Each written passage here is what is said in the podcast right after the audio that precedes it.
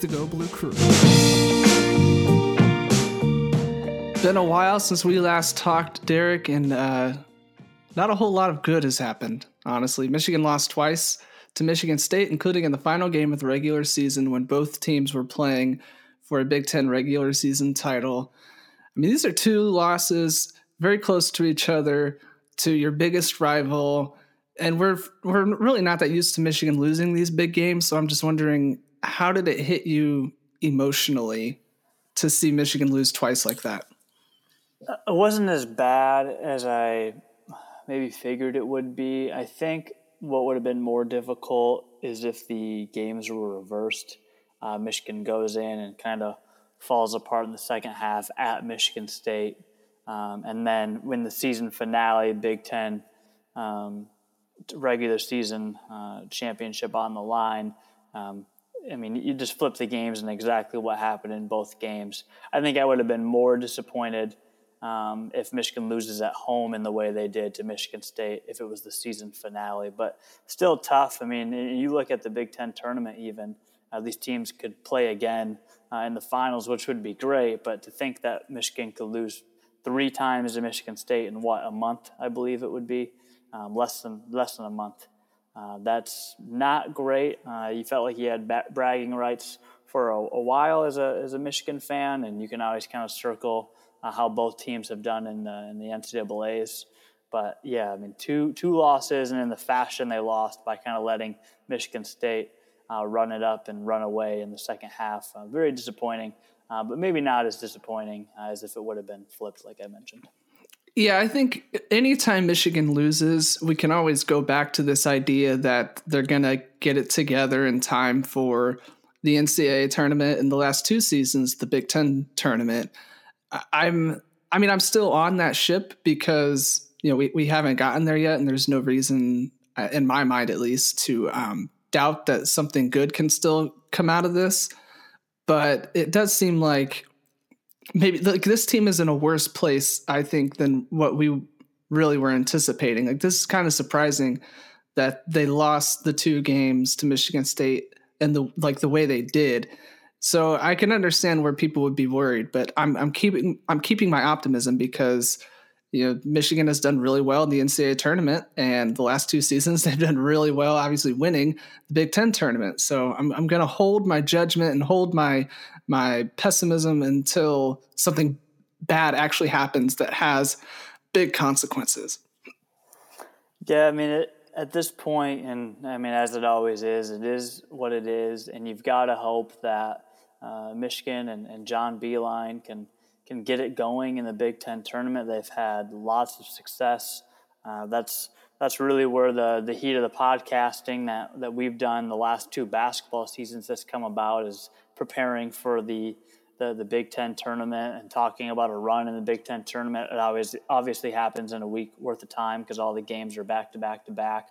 It's a crazy uh, month, March, uh, best month in my opinion. I mean, lots of games, lots of action, and, and Michigan does have a chance to uh, to turn it up and, and to win their third Big Ten tournament in a row. Uh, something that would be remarkable and have give them a lot of momentum going into the NCAA tournament. But with the way the season's gone, and it seems exactly opposite as a, a Michigan season goes, where usually November there's question marks and by February they, they seem to be peaking well into March. We had a November that we watched that was just Michigan dominating and beating top teams, teams that are uh, top 25, top 10, top five. I mean, North Carolina is playing some of the best basketball in the country right now. That was a team that Michigan seemed to have absolutely no trouble with. And so we'll see what Michigan team shows up, but I can promise if there's scoring droughts in the competitive Big Ten tournament, I do. Uh, I, I, have trouble seeing them advance uh, much past Saturday. Yeah, we'll probably get back to those scoring droughts later when we talk about the things that could hamper Michigan. Wolverines are sitting at the bottom of the Big Ten tournament bracket as a number three seed. They could play Northwestern Illinois or Iowa uh, Friday night. Uh, we're recording this on a Tuesday evening, so we don't even know who wins that that first round game between Northwestern and Illinois. Do you see Michigan as a team that can that can clear those hurdles that we've seen the last well month or you know give or take and actually get to the the final and, and maybe even win? Yeah, with the way Iowa's really fallen apart late in the season, I mean, they, they still have the sixth seed, but they've really struggled. Um, and so I, I wouldn't even be surprised if it was if it was Illinois or Northwestern um, that that Michigan sees. But I think that Friday night game uh, seems like a game that Michigan wins, no matter who the opponent is. I mean, I'd be shocked if that was a game Michigan lost. It is a late game. It's probably going to be eight nine p.m. Uh, by the time three other games play that day. But yeah, I mean, overall, it's man, I, I would be stunned. I, will go ahead and say it. Um, therefore, we're moving forward to Saturday, which is my birthday, by the way, which I'd be absolutely bummed if they, one, don't make it to play on my birthday, two, lose on my birthday. I definitely see a Purdue matchup, uh, a matchup that's been really good in the 2018 Big Ten Tournament Championship and overtime uh, win for Michigan in the 2017 run that they had to the championship. And so I like that matchup. And then obviously, I guess you hope to play uh, Michigan State in terms of a rematch, or you hope that Michigan State uh, gets beat by somebody and, and, you can handle another team. But it's going to be just as tough as any year. But in 2017, they surprised us after uh, wearing some practice jerseys and having the traumatic playing experience. Uh, 2018 seemed like a year that they could win it, and they and they did. Uh, this seems like a year where, at the beginning of the year, it seemed like a shoe in for the regular season championship uh, and, and, even the Big Ten tournament championship until Michigan State turned it on uh, and Michigan kind of fell apart. And so I guess we'll see what team shows up. But if the best version of Michigan shows up, they can easily win this thing. I'm looking at the bracket and like honestly, you know, you got number two Purdue on on your side if you're Michigan, but when you look up, I mean, Wisconsin, Indiana, Indiana's beaten Michigan State twice this yeah. season. And and you know that's a team that I think Michigan is probably okay avoiding. Um, Purdue, it's so much depends on Carson Edwards, and if, if he's putting up 31 shots and only hitting 12 of them, or you know fewer than that, uh, Purdue just they don't seem to like have it. They don't have that that extra gear to kick into when Carson Edwards isn't going. So I think you know this works out decently well for them, and it works out decently well for me personally. I mean, if if Michigan, if I could pick a time for them to play on a weekday, it's at night. Obviously, you know those of us who have day jobs want to be able to watch the games, and we mm-hmm. can't uh, very easily just skip out on work to do that. So you know, there, there's a little bit of a silver lining, I guess, to to Michigan not beating Michigan State uh, to to clinch a share of the Big Ten regular season title. So is there is there a player? Uh, Brazdeikis, I think, will be a, a, a, hot choice here. It's just a guess. A player who you think Michigan is is going to be able to lean on in this tournament? Uh, lean on, I'd have to go with Brazdeikis just because of his ability and, and, what he showed even against Michigan State on the road. And foul so, trouble. Yeah, foul trouble was huge. And so if he can stay out of foul trouble, stay out of some of the droughts that he had in a couple of games this season as well, uh, and then and then really kind of take over a game, especially if Charles Matthews is still unavailable. Then I look at I look at Brazdeikis, but I will say that Jon Teske will be really really important in this tournament. In both Michigan State games, he seemed to have such a little impact.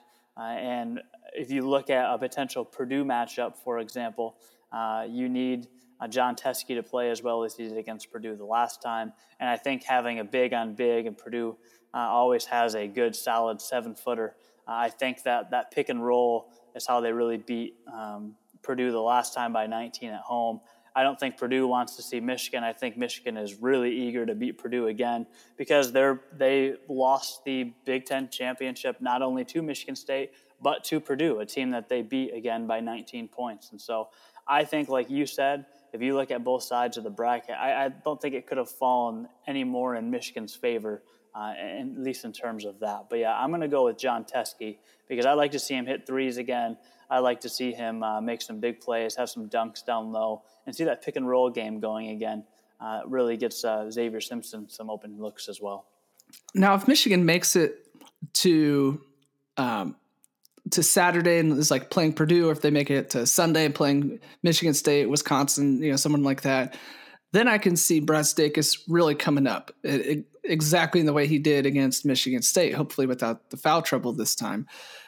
But when we're talking about like a, a consistent guy to to carry your team through three good days of basketball, I got to look at Xavier Simpson right now, a guy who kind of got it handed to him by Cassius Winston, great Michigan State point guard.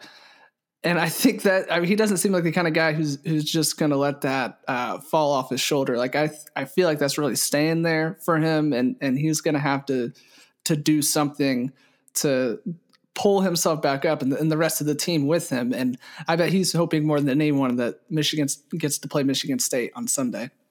Yeah, I mean he he. Uh, I think he played better the first game against Cassius Winston. Definitely, he definitely had more points. Game. Definitely yep. had more points.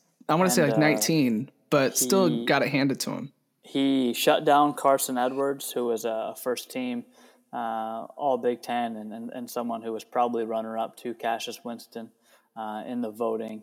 Uh, but yeah, I mean, between uh, having uh, Winston outplay him uh, twice and and even being snubbed from first team, which I mean would have been obvious with the way Winston played and Carson Edwards being there, um, but also not getting anything on uh, in the defensive player of the year. And I think a lot, a lot of people thought that him, Charles Matthews, and Jon Teske uh, all were candidates for that. He's one of those guys where in tournament time, he feels like he has a lot to prove. Not that he doesn't play that way all the time, and and I think that he'll play a smart game, limit the turnovers. Uh, obviously, when he gets the ball, pushes the ball to the court, you you uh, can almost promise that something good's going to happen. Um, and so I would say that yeah, between Brazdeikis, uh, him and Teske, all really important pieces. And I'll throw one more in there. I think that it's time for Jordan Poole to take over. I don't think Jordan Poole goes pro. Uh, I think he's going to be in a similar situation as Charles Matthews last year, where a team might take him, but he'll probably spend a lot of time in the in the G League.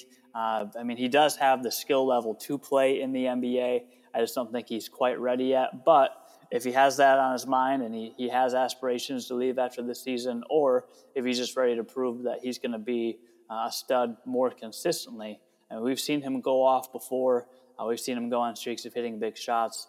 He had the the game saving, tournament saving uh, shot at the buzzer last season in the NCAA tournament. I would look for him to have some a big streak of games too, if Michigan's going to in fact uh, repeat for the third time.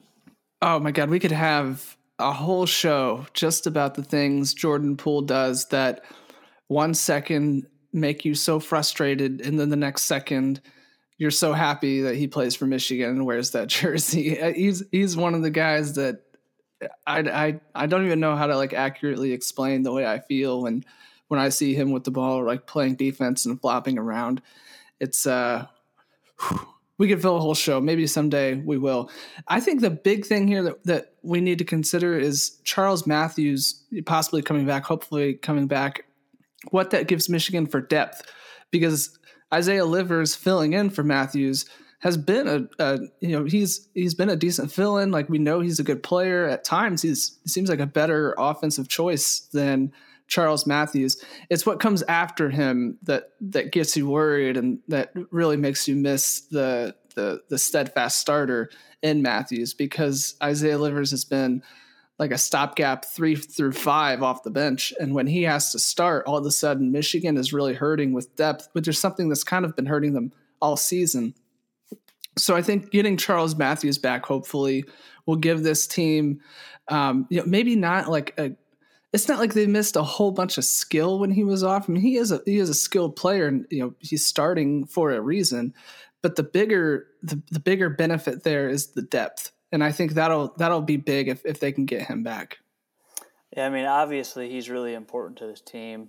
We talked about this either the last episode or one before about how he really kind of helped Michigan in that run last year uh, and really had a great game in every game but the Villanova game, which was the most important in the championship. The last thing I saw was John Beilein talking about how Matthews is handling the injury and, stuff, and stuff, and uh, talking about how he was an all tournament team, and uh, obviously referring to his success last year in the tournament. And I mean, they don't know just yet what's going to happen, but between death and just between having that experience, I mean, that is really important because these are the games. And again, Michigan looked like the team to beat in November, and it was a, a really odd start to the season. It was incredible to watch them rattle off win after win. But when it comes to the tournament, you really want guys with experience, and that's where I think Michigan's going to miss players they lost last year: Mo Wagner, Abdur Rahkman, uh, Duncan Robinson. I mean, guys that had a little bit more of that experience, and so Charles Matthews does nothing but benefit the Wolverines, not only in the lineup but also with that experience in terms of going on a tournament run. All right, let's say it's next week. We're here on the show and we're talking about Michigan getting bumped, not winning a game in the Big Ten tournament. What happened? What went wrong? I would say that they had a drought, and two things. Uh, I would say that they definitely experienced some kind of offensive drought. Uh, I would assume, and with that, I would assume that they obviously had trouble um, stopping the other team defensively. The other thing is, I would guess the team played out of their mind. Uh, if you want to look at uh, Iowa, for example, um, a team that Michigan had trouble with uh, once this season. Northwestern, a team uh, Michigan's had trouble with multiple times uh, in the last few seasons. Illinois, a team who kind of seems to be a, an unknown of what team's going to show up. I would say either they have a game that's incredible and Michigan loses, or Purdue plays like, hey, you know what, we are the best team in the Big Ten, and, and I know that Michigan uh, beat us by 19 uh, but that was on their floor. This is a neutral court, uh, and, and, we're ready to prove that we're the best in the Big Ten. So those would be uh, what I'm guessing uh, in terms of early loss. Anything beyond that, um, I, I guess I'm not. I'm not surprised. Uh, if you make the finals and, and you lose to a Michigan State, uh, Wisconsin, maybe even a Maryland or Indiana, it's a disappointing loss. But if, Michigan can make it to Sunday, I think it's still a successful Big Ten tournament. I don't think it hurts them too bad heading into the NCAA tournament. Again, remember they were they finished third technically for the, the Big Ten regular season, and so if they do at least what their seed is, uh, I guess I'm somewhat happy with that result. Although I'd prefer uh, another tournament victory. Yeah, the next time we're on here, we'll be talking not only about the Big Ten tournament, but Michigan's seed in the NCAA tournament. Crazy. I mean, to me, and I mean, and talking about like podcast time is usually a once a week, if that. But to think that between the time we're talking now and talk again, Michigan could have played three games, won a Big Ten tournament, or gotten bounced on the first night, and knows kind of their their seed and where they're going to be playing and who they're going to be playing, what the path looks like to a potential national championship. It's just amazing that all of that happens in a week, and it's not only for the Big Ten conference; it's all the other major conferences as well. It's what makes conference tournaments and then the NCAA tournament so much fun. So much happens in, in such a short time frame. So if if I'm if I'm if I got to choose something that that Michigan stumbles on, I can't think of anything other than what you just said with the scoring droughts. I mean, their offense has been hasn't always been there, and, and we've seen this. This is the second straight year, second straight year now where the offense has been maybe a little hit and miss. I guess is the way you could describe it. But these scoring droughts, like they've they've taken them completely out of games, and when you do that, it, it, it obviously lets a team like Iowa, perhaps, or or Illinois or Northwestern, it, it lets them not only hang around, but if but if they catch fire at the right time, all of a sudden they're surging eight, 10 ahead, and now Michigan's got to climb out of a hole, which is already difficult for a team that that is is efficient offensively. Don't get me wrong, but that can can hit these these bad droughts and you just don't know when they're going to end. And I think the bigger thing is like you have Brazdeikis and Charles Matthews who are who are decent candidates to to take over and end that drought. But it's not like Muhammad Ali Abdur Rahkman is coming out of the tunnel to to do what he did so well and just get a bucket. Like that's just not happening. And Xavier Simpson, you know, great driving. He has an incredible hook shot, a good finisher at the rim for his size. We haven't seen a whole lot of taking charge offensively from him either in those times.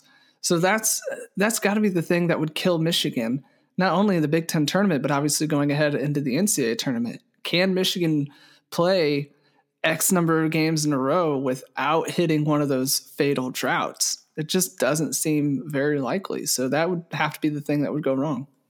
Yeah, I mean, and you, both of us, we, we can't be more spot on because, again, even if you look at the NCAA tournament last year, uh, they they move on because of a buzzer beating three. I mean that that's how you win. Houston, um, no offense to Houston. I mean I think Michigan was the better team. Houston did have a good team, continues to to have a good program, but a miraculous shot saved Michigan's season last year, and they happened to kind of play their best ball after that all the way up until Villanova. But this is a team with those droughts, and it seems to be a consistent thing with John Beilein. And again, no team is perfect. It's very rare for a team to to go without a loss during the regular season, uh, and then especially finish it off, especially in today's game.